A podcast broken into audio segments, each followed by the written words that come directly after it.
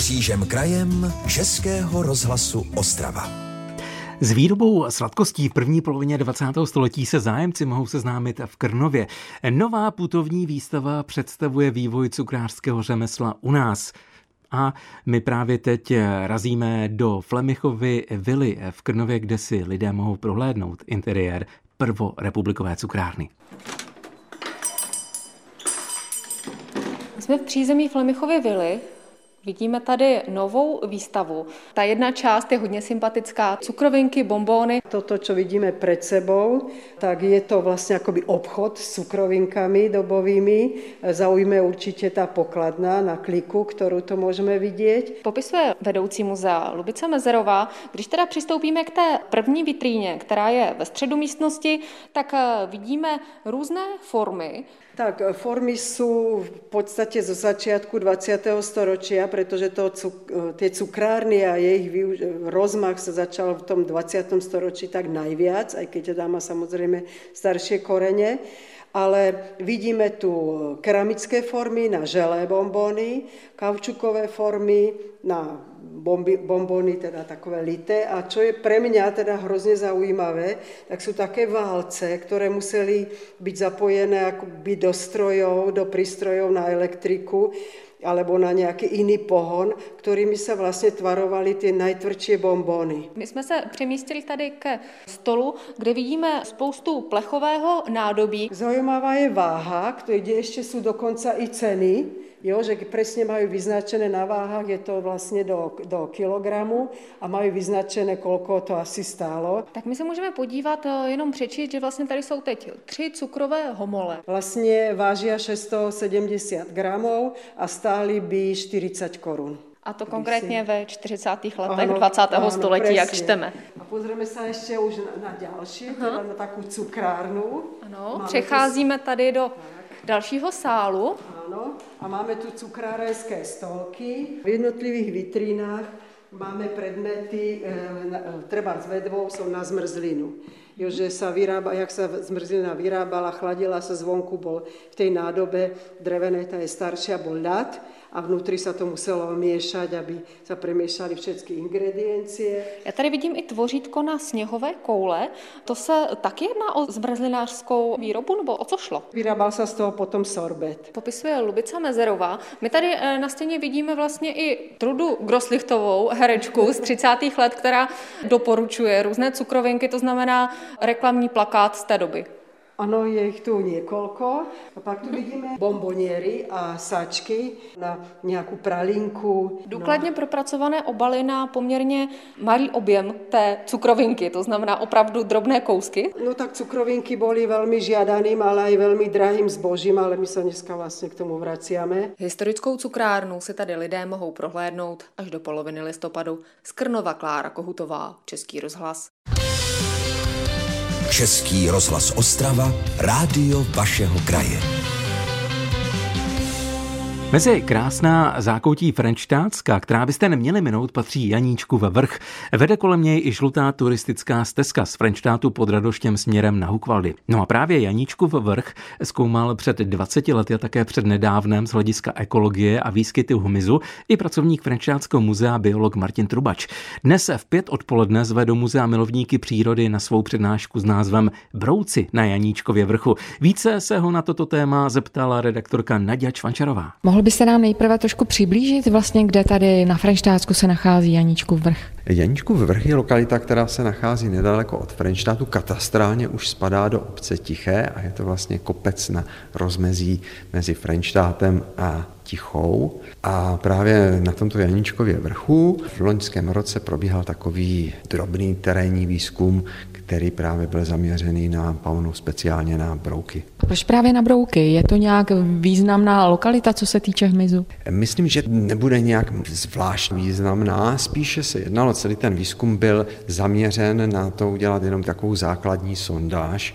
Navazoval na vlastně terénní výzkum, který jsem tam prováděl před 20 lety, ještě během svých studií na Přírodovědecké fakultě Ostravské univerzity, kdy v rámci diplomové práce tam probíhal právě terénní výzkum brouků Tehdy z důvodu e, významu biokoridoru pro celkovou ekologii krajiny a právě brouci jsou jednou z takových jako dobrých indikačních skupin, které v té přírodě můžete takhle pozorovat. No a napadlo mě po 20 letech porovnat ty výsledky teď a před 20 lety. Tak jak jsme na tom? K čemu jste dospěl a budete vlastně o tom více hovořit na vaší besedě? Ano, tak výsledky byly zajímavé.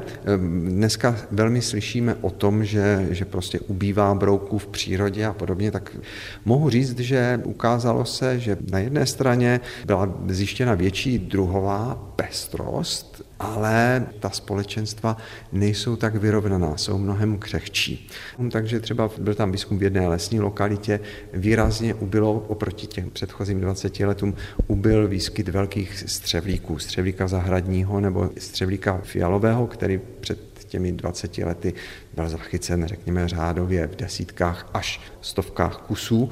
Jo, během toho dvouletého studia tak vlastně teďka byl zachycen na úrovni několika jedinců. Tak už jste zmiňoval střevlíky, které další brouky najdeme na Jeníčkově vrchu, když se zadíváme třeba hezky do trávy, na zem? Tak vlastně způsob, jakým probíhal ten výzkum, tak byl vlastně zaměřen na pozemní nebo epigeické brouky. Ono samozřejmě dá se sbírat ten broučí materiál různým způsobem.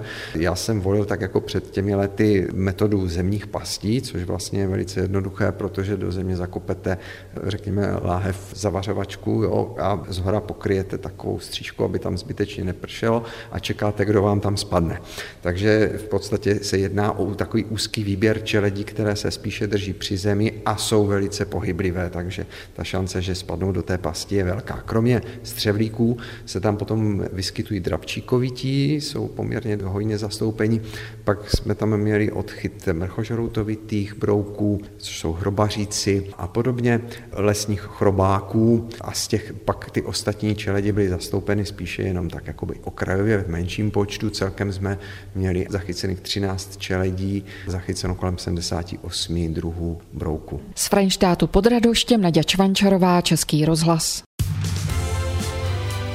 Český rozhlas Ostrava, rádio vašeho kraje. Stoleté výročí si tento týden připomenou skauti v Příboře na Novojčínsku. Oslavy začnou zítra a budou pokračovat až do soboty. Lidé se mohou těšit na koncerty nebo třeba skautský den plný soutěží a dalších aktivit. Nejen o tom se teď budeme bavit s vedoucím skautů v Příboře Patrikem Nedomou. Pěkné dopoledne. Dobrý den. Jak se příborským skautům daří po sto letech existence? Je stále u dětí zájem o skauting? Já myslím, že se jim daří dobře za posledních asi deset let ten počet vždycky vzrůstá a v současné době v Příboře máme asi 200 členů. Jaké aktivity se skauty pravidelně pořádáte? Tak pravidelně to jsou nějaké jednodenní výpravy, většinou nějaké hory a, nebo nějaké přespávačky zaměřené na různé skautské dovednosti, ať už to je třeba polní vaření, kdy vlastně děti musí i vařit na ohni v polních podmínkách, nebo uzlářská regata, kdy soutěží v, v uzlování a spousta dalších jejich akcí. A takovou asi nej, nejdůležitější akcí a největší je vlastně letní tábor. Ehm, pojďme teď přejít k těm zmiňovaným oslavám 100 let. Zítra je na programu řada koncertů, tak kdo u vás zahraje a zaspívá? Doufám, že nám to povolí počasí, ale pokud jo, tak by měl zahrát uh, Voxel, což je pro mladé docela známá, známá skupina nebo známý zpěvák, pak příborská skupina roková VAR a kopřivnická punk roková skupina Stain of Course. Na sobotu pak chystáte skautský den. Co si pod tím máme představit? Jaké aktivity jste připravili pro zájemce? Představit si pod tím jde víceméně klasický dětský den, akorát trošku zaměřený na ty skautské dovednosti, takže tam bude třeba stanoviště, kdy děti pomocí dalekohledu budou muset poznávat siluety zvířat, a pak třeba střelba z luku, ze vzduchovky, pak i nějaké zábavnější, což je třeba lánové aktivity nebo stavení komínů z beden od piva, když jsou vlastně zavěšený za strom a musí vlastně využít, využít to nejvíce beden, aby se dostali to nejvýše. Vedoucí skautů v Příboře Patrik Nedoma teď byl hostem Dobrého dopoledne Českého rozhlasu Ostrava. Děkujeme za to a přejeme, ať se vše vydaří. Naslyšenou. Děkujeme. Naslyšenou. Český rozhlas Ostrava.